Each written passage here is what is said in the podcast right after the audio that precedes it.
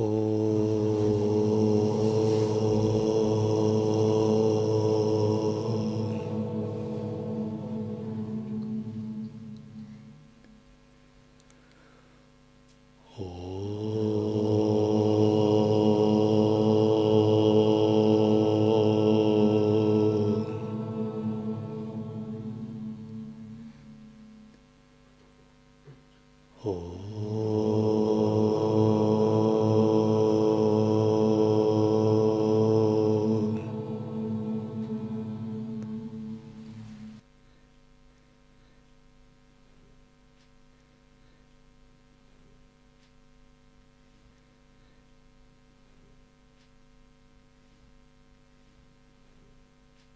Наставление Ширамана Махариши, глава «Отдача».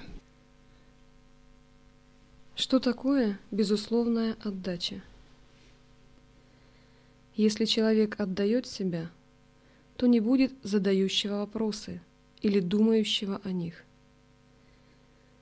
Устранять мысли, удерживая внимание на коренной «я» или безусловно отдать себя высшей силе – есть только эти два пути к реализации.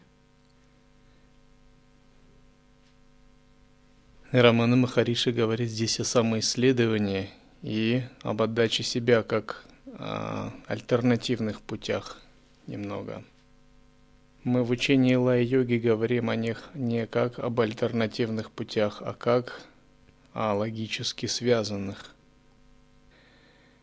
Само учение имеет такие три фундаментальные ступени в нашей практике.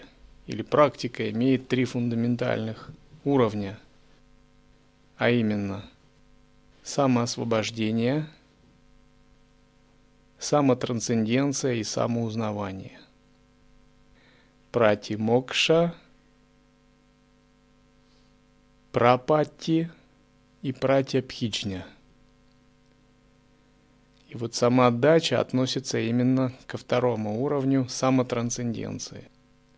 Самоосвобождение означает, мы практикуем обнаженное осознавание, допустим, атмавичару. И когда возникают двойственные концепции, мысли, представления или эмоции, или клеши, мы их самоосвобождаем – Вроде бы не то, что их мы самоосвобождаем, а они сами освобождаются, потому это и называют самоосвобождение. За счет чего они освобождаются сами? За счет того, что мы просто пребываем в обнаженном осознавании без всяких усилий. Мы не применяем ни мудру, ни мантру, ни визуализацию, ни молитву, ни физические действия, такие как пранаямы, ни концентрацию на чакрах мы находимся в так называемом естественном состоянии. И все освобождается само за счет самого пребывания в этом самом естественном состоянии. Потому это и называют самоосвобождение, прати. Корень прати говорит о том, что это само обращено на нас – и такое самосвобождение происходит за счет того, что мы интуитивно пребываем на неконцептуальном уровне осознанности. Мы не рассеяны, мы внимательны. И в этом наше монашеское делание.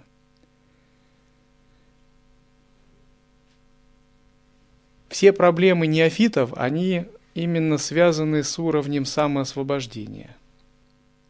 Когда вы подойдете к уровню самотрансценденции, у вас не будет проблем – таких как в начале. Проблемы неофитов каковы?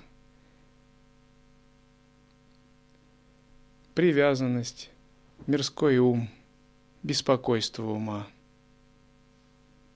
мирские желания, рассеянность, отсутствие энтузиазма, неусердие, большие надежды, большие цепляния, большие страхи – все это проблемы неофитов. И здесь лекарством будет только одно – не рассеянность, а внимательность и усердие во внутреннем делании. Диагноз тут один всегда – недостаточное внутреннее делание. Допустим, человек говорит, у меня вот тому человеку привязанность. ему можно сказать, дескать, привязанность это нехорошо. Но ему можно сказать другое. Здесь дело вообще не в привязанности, а не в внимательности. Как только ты внимателен, привязанности нет. И наоборот, как только ты впадаешь в рассеянность, все твои внутренние кармы и клеши начинают разворачиваться. И задача действительно заключается не в том, чтобы видеть небеса, порхать где-то в свете, а в том, чтобы самоосвобождать эти разворачивающиеся кармы ежемгновенно каждую секунду. Один ученик подошел к гуру как-то и сказал, а вы знаете, вон тот ученик видит богов, девов. Это удивительно, гуру сказал. Ничего в этом нет удивительного. А вот тот ученик видит свои клеши. Вот это удивительно.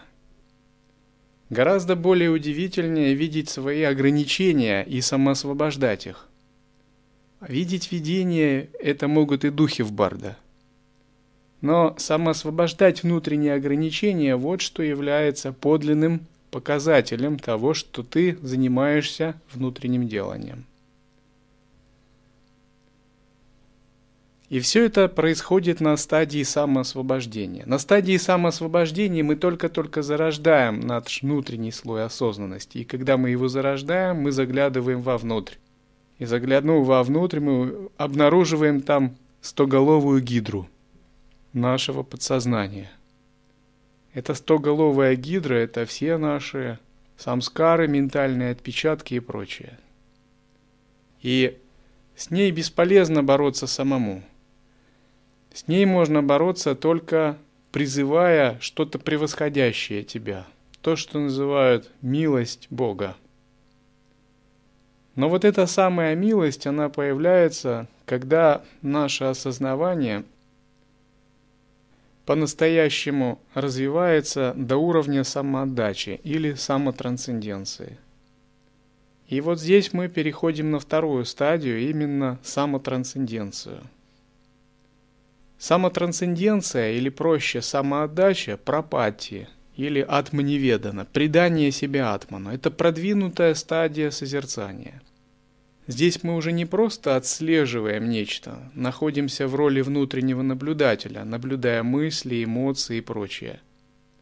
А здесь мы уже настолько укоренились в этом внутреннем наблюдателе – что этот наблюдатель перестал быть для нас каким-то центром, ну, позади глаз в черепной коробке или еще где-то.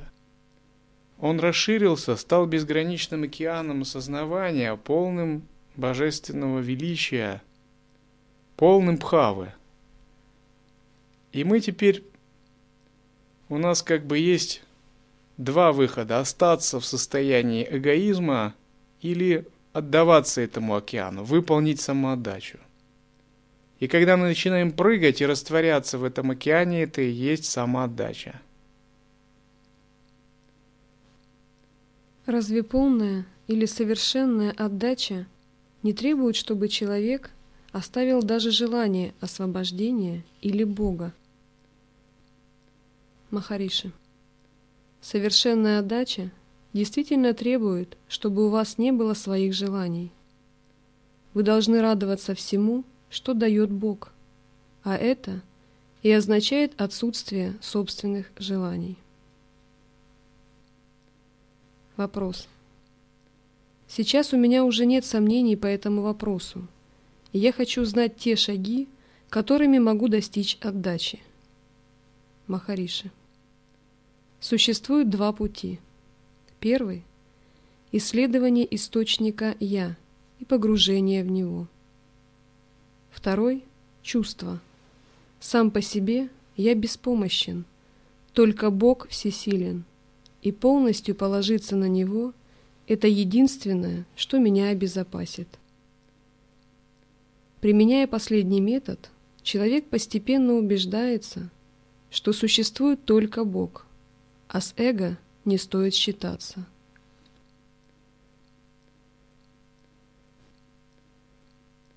Сам по себе человек не только беспомощен, он сам по себе даже не существует. Сам по себе человек – это словно влитая спрессованная форма, которая проистекает из океана безграничного самосознания. Сам по себе человек – это волна, которая есть внутри океана.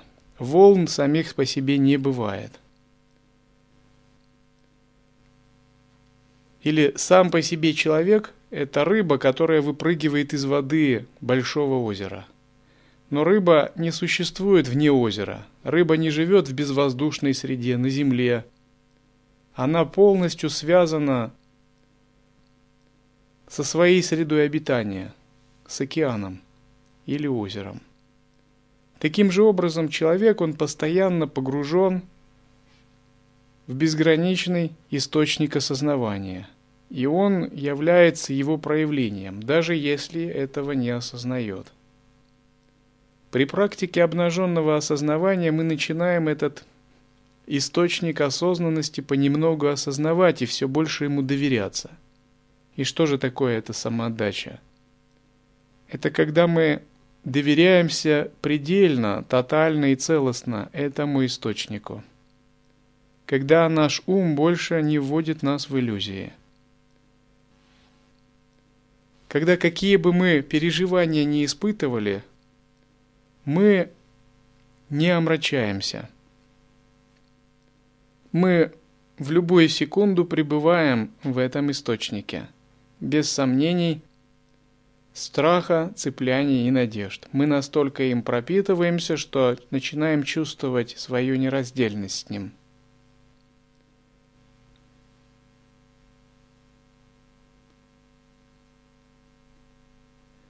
Вначале нас одолевают клеши.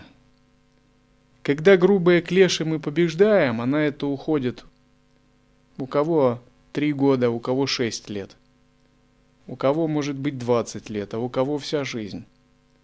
Остаются тонкие клеши. Тонкие клеши мы побеждаем более усердной осознанностью и работой с пранами. Когда побеждаются тонкие клеши, остается рассеянность и невнимательность. И рассеянность и невнимательность являются самыми большими врагами опытного практика когда созерцание вроде бы и движется, но есть некая тонкая грань, когда оно не яркое, а как бы притупленное.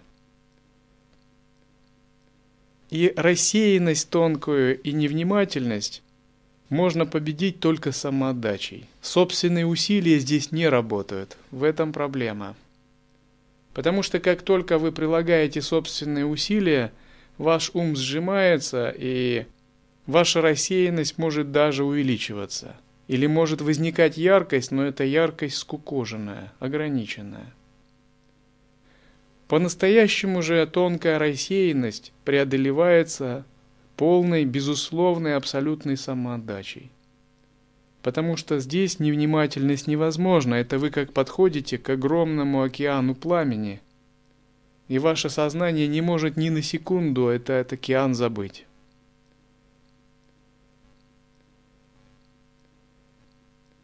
Оба пути ведут к одинаковой цели. Совершенная отдача – другое имя для джняны или освобождения. Вопрос. Отдача кажется мне более легкой, и я хотел бы выбрать этот путь. Махариши. Независимо от пути, вы должны утратить себя в абсолюте. Отдача – будет полной только при достижении стадии «ты есть все», и да будет воля твоя. Отдача кажется легкой. На самом деле это самая сложная вещь на свете. Легко делать простирание телом, но мало кто делает простирание сознанием. Отдача это прежде всего, когда ваше сознание непрерывно простирается у ног Абсолюта. А если собственное предпочтение внутри? А если собственное мнение? А если собственная воля? А если собственные желания? А если собственные оценки? Может ли быть отдача? Никогда. Даже не надейся. Пока ты не станешь пустым, как бамбук, и в этом бамбуке не заиграет ветер осознавания, отдача невозможна. Ты будешь следовать за чем угодно, за своими желаниями, мнениями и мыслями, но тебя не допустят к высшему сознанию.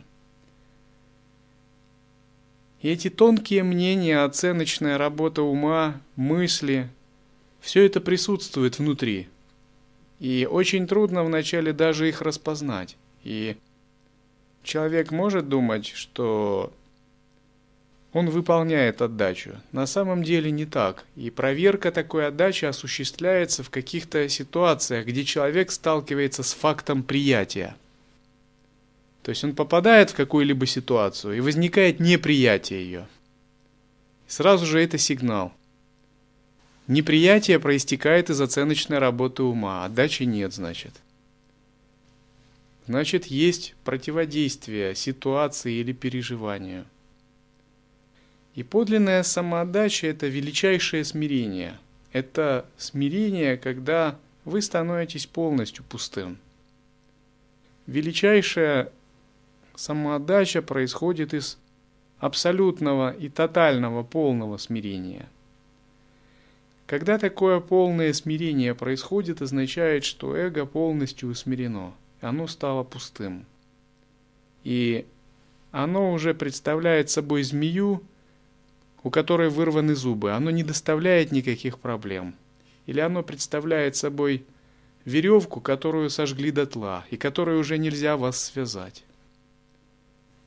Именно с этой целью многие святые э, тренировали своих учеников с целью развития внутренней пустоты – Смирение не означает, что у вас нет своего понимания или своей воли, или нет э, своего намерения. Все это есть, и вы можете им прекрасно оперировать.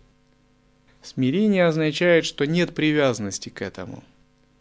С этим нет никакого отождествления. Смирение означает способность принимать, принимать, не вынося суждений и оценок принимать в осознанности любые переживания.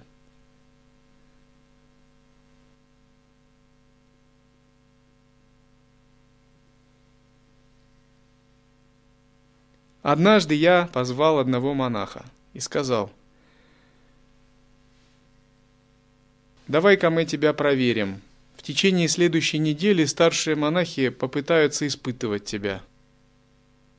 И мы это запишем на видеокамеру». Это было честно, я его даже предупредил. Затем я дал задание одной старшей монахине сделать ему замечание, ну, за что-нибудь. Абсурдное, просто придраться к чему-нибудь. Чтобы посмотреть на его реакцию. Ведь он был предупрежден. И она ему отдала одно распоряжение, затем дала другое распоряжение или сделала замечание. Он начал яростно с ней спорить и оправдываться, что он совершенно здесь ни при чем или не виноват. И в этот момент все это было снято на мобильный телефон, на видеокамеру. Затем он пришел ко мне, да, сказал, я попался. Даже я был предупрежден, и все равно я попался. Это было все равно неожиданно. Я все равно вовлекся в это. Это была небольшая провокация, которая показала бессознательность. Таким же образом, сама жизнь нам подстраивает различные провокации, которые демонстрируют нам нашу неосознанность, наше неприятие, наш эгоизм. Ну, много чего демонстрирует. И только если вы настоящий подлинный практик, вы не попадаетесь на такие провокации. И многие гуру учили учеников именно таким способом. То есть они даже не давали никакого учения, просто говорили «будь осознан», а затем череда сплошных провокаций. До тех пор, пока ученик знает, шага нельзя сделать, чтобы не быть внимательным, иначе ты куда-нибудь да попадешься пока их осознанность и отпускание себя не вырастали настолько, что провокации уже не могли его спровоцировать на что-либо. Только подлинный практик никогда не попадется на провокацию. Его нельзя спровоцировать. Он идет словно по лезвию бритвы, он каждую секунду осознан. Практика неумелого, рассеянного, отвлекающегося спровоцировать очень легко и просто.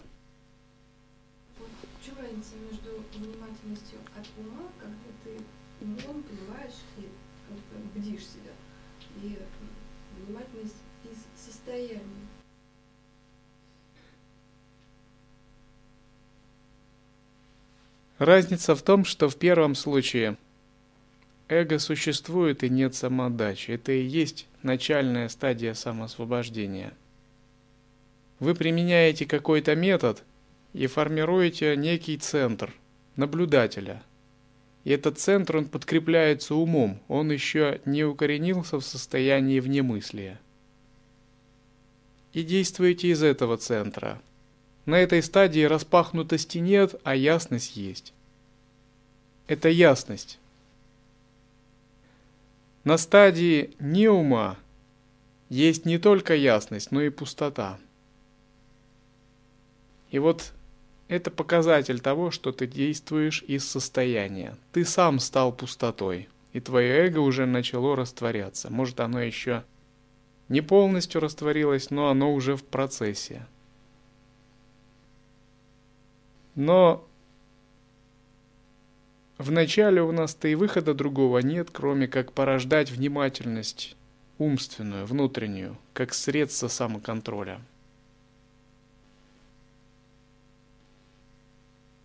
Это состояние не отличается от джняны. В утверждении «я, он, сохам» есть двайта, дуализм, двойственность, а в отдаче – адвайта, недвойственность. В истине нет ни двайты, ни адвайты, но только то, которое есть. Умственное самоосвобождение и умственная внимательность, она до некоторой степени фальшива. Она дает вам средства самоконтроля, но тем не менее на нее нельзя полностью полагаться. И когда вы сталкиваетесь с каким-либо серьезным переживанием, она не работает. То есть она может удерживать контроль над какими-то небольшими переживаниями. Но когда вы сталкиваетесь с большими переживаниями, когда ваше эго подвергается серьезной встряске, когда возникает полный такой переворот э, в каких-то умственных ценностях, когда ничто другое не помогает, может работать только пустота, только внимательность и осознанность, исходящая из самоотдачи, исходящая из присутствия.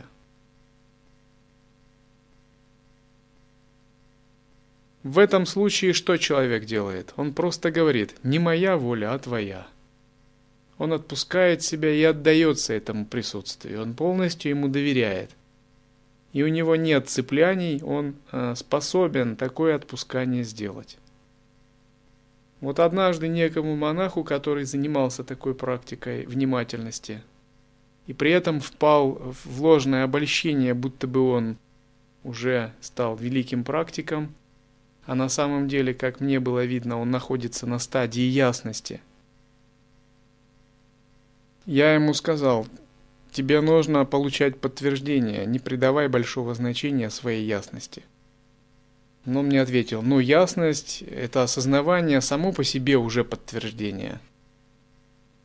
Хорошо, мы подошли а, к окну, где была видна тайга. Я ему сказал, ну ты можешь со своей ясностью самоосвободить это. Зима, сосны и огромная тайга. Он сказал, нет, потому что эта ясность не работает здесь. Потому что это, это конец эго, конец всему, когда ты сталкиваешься с такой энергией. Твоя ясность небольшая и мудрость от осознанности здесь не поможет. Поможет только полное отпускание. Это как умереть при жизни. Фактически самоотдача, самотрансценденция – это смерть эго при жизни. Это когда ты полностью принимаешь что-либо. И вот то тонкое осознавание, которое остается, это и есть присутствие, сахаджия. Это и есть зарождение этого естественного созерцания по-настоящему. Как один святой говорил так. Живя, будь мертв, будь совершенно мертв, и можешь делать все, что хочешь. Все будет верным для тебя. Быть мертвым не означает умереть телом, означает освободиться от любых предпочтений и оценок, от любой связанности предпочтениями и оценками. Разумеется, пока у нас есть мыслительная деятельность, мы можем играть в предпочтения и оценки, но нет никакой связанности. Допустим, когда мне говорят, какой там э, выбрать цвет для зала медитации, я говорю, ну выбирайте вот этот, а этот не очень. Кажется, будто бы есть предпочтение. На самом деле это просто игра в предпочтение. А по большому счету внутри у вас нет никаких предпочтений. У вас есть просто состояние отклика, и вы этим никак не связаны. Нет предпочтений ни в малом, ни в великом, ни даже в самом сущностном. Потому что это сознавание полностью безвыборочное, и вы ему тотально отдаетесь целиком.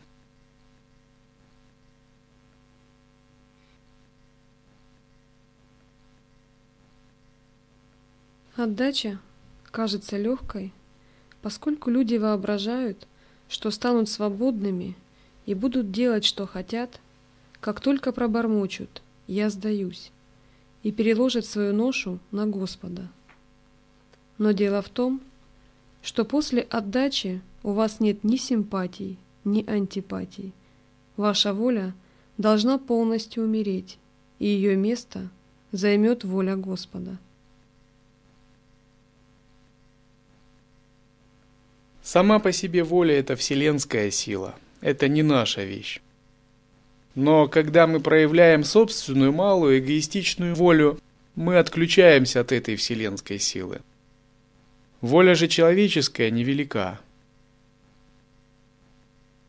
Отдача означает, что наша осознанность должна проникнуть в самые сущностные слои нашего сознавания – проникнуть в те места, где у нас есть понятие о себе, инстинкт самосохранения, цепляние за жизнь, привязанности, фиксированные идеи и прочее.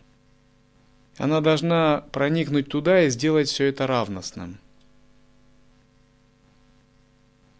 Один йогин описывал свой сон. И в этом сне он участвовал в тантрийском подношении Гана Пуджа и Гана Чакре и там в котле было варево. Мясо. И это мясо раздавали по кругу Дакине. И он начал есть, брать мясо из этого котла. И в этом котле он начал вытаскивать куски мяса и вдруг увидел там человеческий палец. И ему стало дурно и он сказал, я не хочу есть человеческий палец. Там он увидел другого йогина, который сказал, а ты что, не знал об учении единого вкуса? Собаки, люди, коровы, свиньи – все это есть одно. Этот йогин отложил человеческий палец все равно и ел а, мясо, которое там другое было. Когда он проснулся, он подумал, да, даже в сновидении мои идеи разделенности и двойственности, мы не способны их превзойти. Разумеется, никому не нужно э, пытаться есть человеческие пальцы. Это пример просто об иллюзиях двойственности, об иллюзиях разделенности. Эти иллюзии очень глубоко укоренены. Самоотдача предполагает, что мы устраняем любое оценочное выборочное осознавание, связанное с самыми глубокими представлениями, фиксированными идеями. Допустим, кто-то укоренен в идее, что он муж, мать, сын, отец, родственник. Это ограничение. Кто-то укоренен в идее, что он мужчина, женщина и так далее. Это тоже ограничение Кто-то укоренен в идее о том, что он должен ну, что-то сделать, ну там, принести пользу людям, сделать что-то великое для человечества, и у него есть за это цепляние. Это тоже ограничение. Потому что пока ты имеешь такие идеи, то ты не сможешь никакой пользы серьезной принести, потому что именно ты и пребываешь в этих ограничениях. И сама идея является ограничением. Все это различные ограничения. Самоотдача означает, что ты не считаешься с этими ограничениями. Ты идешь глубже и укореняешься в том осознавании, которое может принять любую противоположность.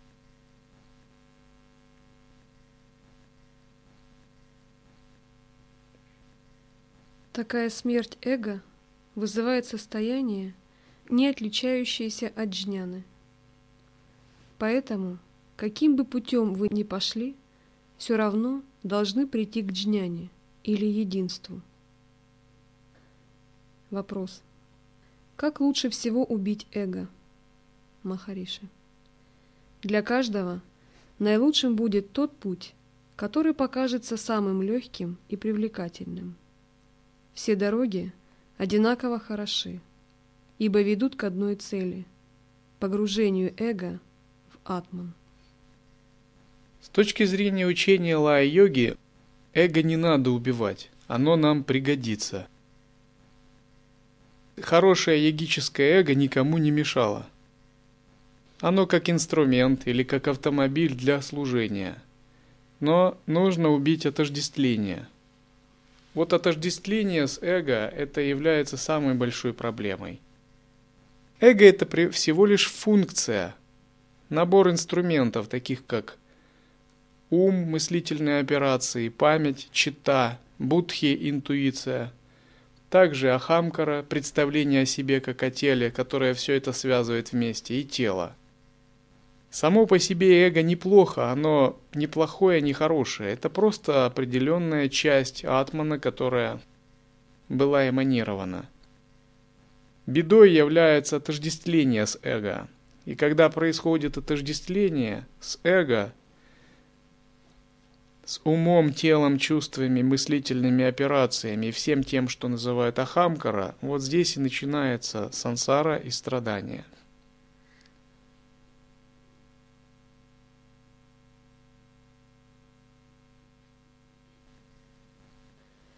То, что Бхакта, преданный, называет отдачей, практикующий вечару зовет джняной. Оба пытаются только возвратить эго обратно к источнику, из которого оно возникло, и утопить его там. И когда мы начинаем приближаться к этому самому источнику, эго начинает дрожать, бояться и сомневаться. Оно начинает чувствовать, что все его представления, привязанности – идеи, которые его раньше питали, перестают иметь какое-то значение. Оно чувствует, что все это совершенно неважно, что весь его образ жизни, все прочее, это была сплошь большая одна иллюзия. Риши Васиштха говорит так. Весь мир, который окружает нас, создается из неведения. Он есть проявление неведения. Когда эго начинает это осознавать, у него происходит некое внутреннее страдание, потому что оно чувствует бесконечное одиночество, ему не на что опереться. И клеши еще не очистились, человек святым не стал, а почва из-под ног уходит, и опереться не на что. И внутри есть безграничное одиночество. Это период, который называют Темная ночь души. С вами Муктананда в своей книге. Его называют еще каменистая пустыня. Это когда кажется, что ничто душу не греет, потому что на мирское йогин уже не может опереться, а в духовном смысле он еще такую опору не обрел. И здесь единственной опорой у йогина может быть вера – Безграничное доверие к тому внутреннему источнику, который раскрывается. Безграничное доверие, которое без труда его перенесет через эту каменистую пустыню. Этот период самый опасный для практикующего. Именно на него приходится большая часть духовных падений, соблазнов и искушений. Неофит не способен на падение, но он еще и не поднимался. Ему падать-то некуда. Святой, перешедший эту каменистую пустыню и ставший пространством пустоты, ему тоже падать некуда – потому что его не существует как эго. У него это просто невозможно, его я растворилась. Вот эта же стадия – это время больших сомнений, соблазнов и искушений. И здесь йогин может только опираться именно на этот принцип самоотдачи и веры –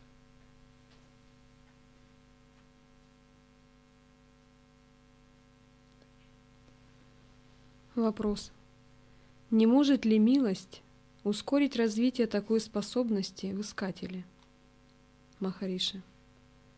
Оставьте все это Богу. Беззаговорочно отдайтесь Ему. Нужно сделать одно из двух. Или отдать себя, признав свою слабость и потребность высшей силе, помогающей вам.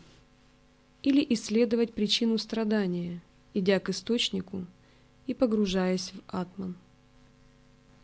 Махариши говорит, что нужно или это, или это. В нашей же школе это как структурированные ступени. Вы занимаетесь созерцанием.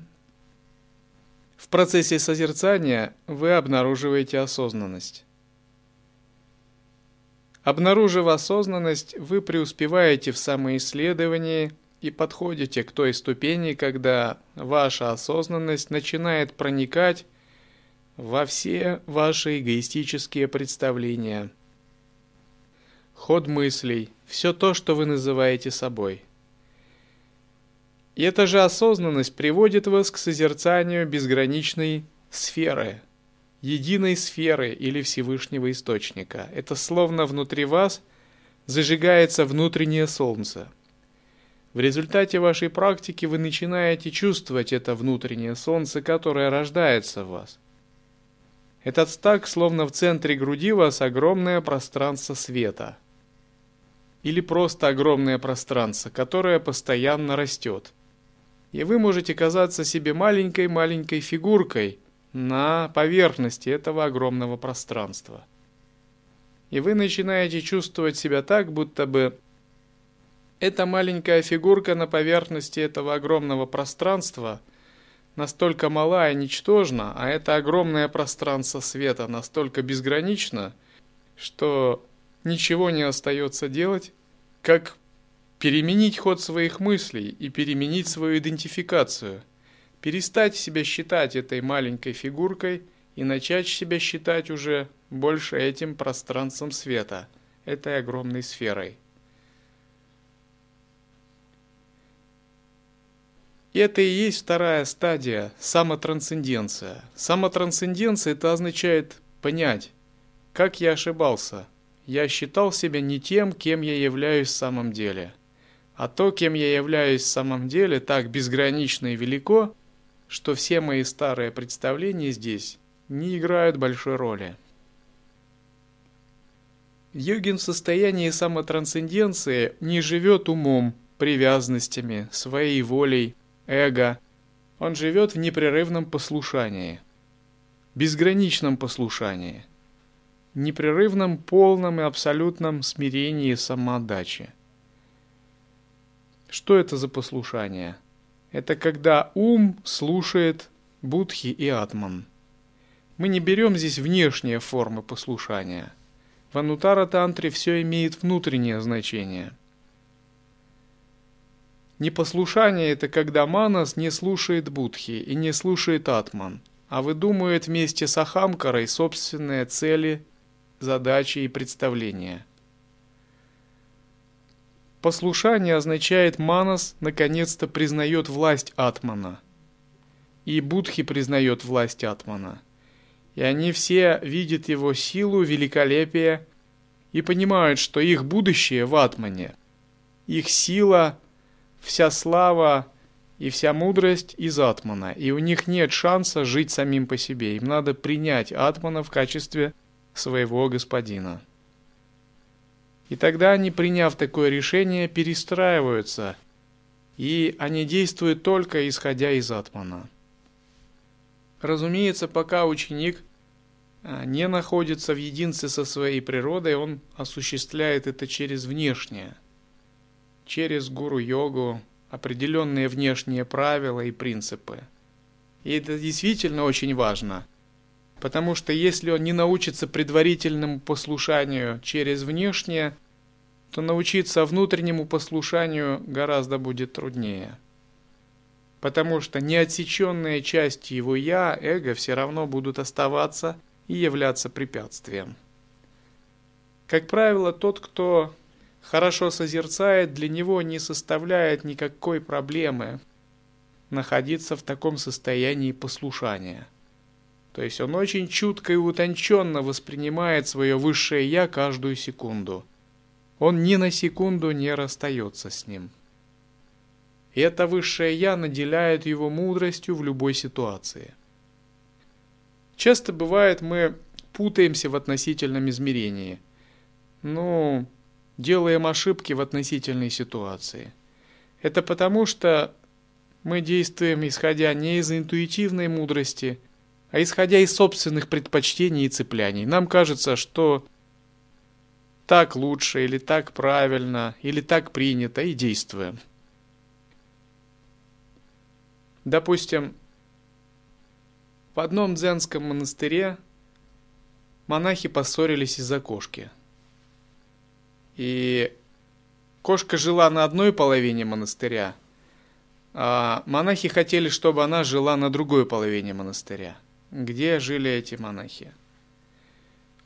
И они устроили из окошки потасовку. Одни ее тянули на себя, другие на себя.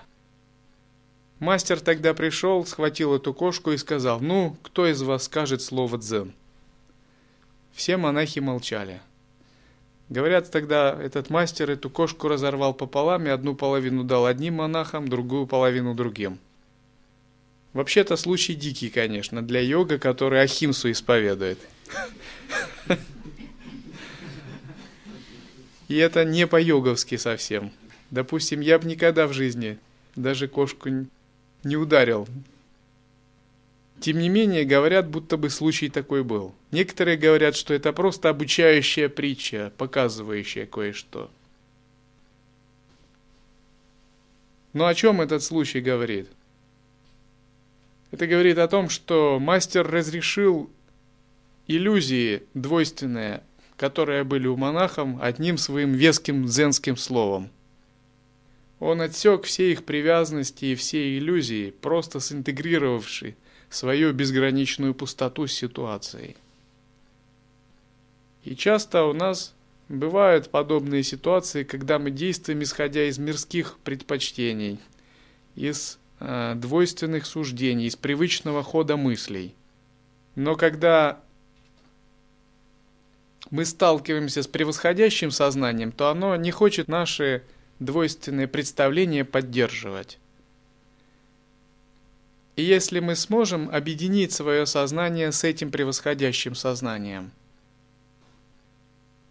мы освобождаемся от той неправильности, которой мы действуем и в относительных условиях.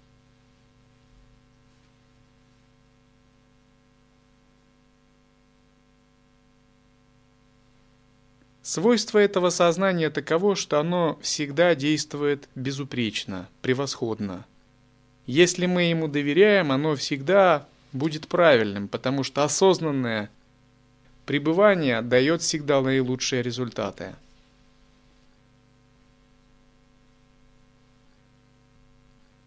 Допустим, когда-то я проводил занятия в йога-центре. В самом начале еще. И была такая мирянка по имени Лакшми.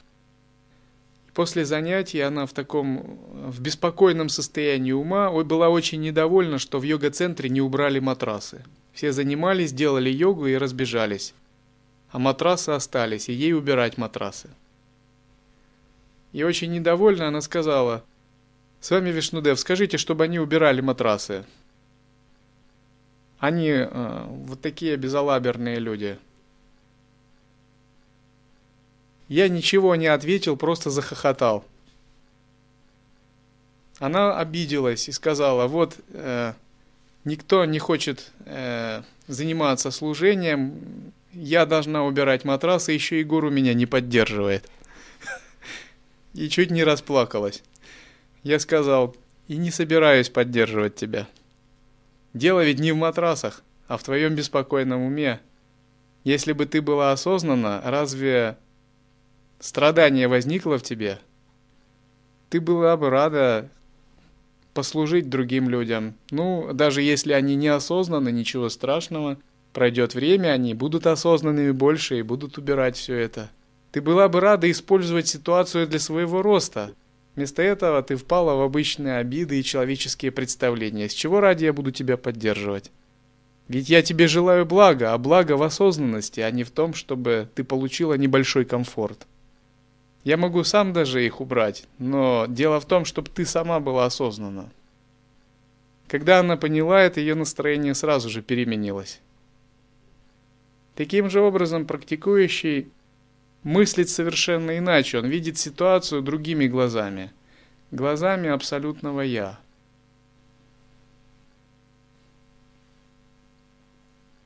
И он настолько видит ситуацию каждую секунду глазами абсолютного «я», и он полностью доверяет этим глазам абсолютного «я», и свое эго его уже никогда не может омрачить, ввести в заблуждение.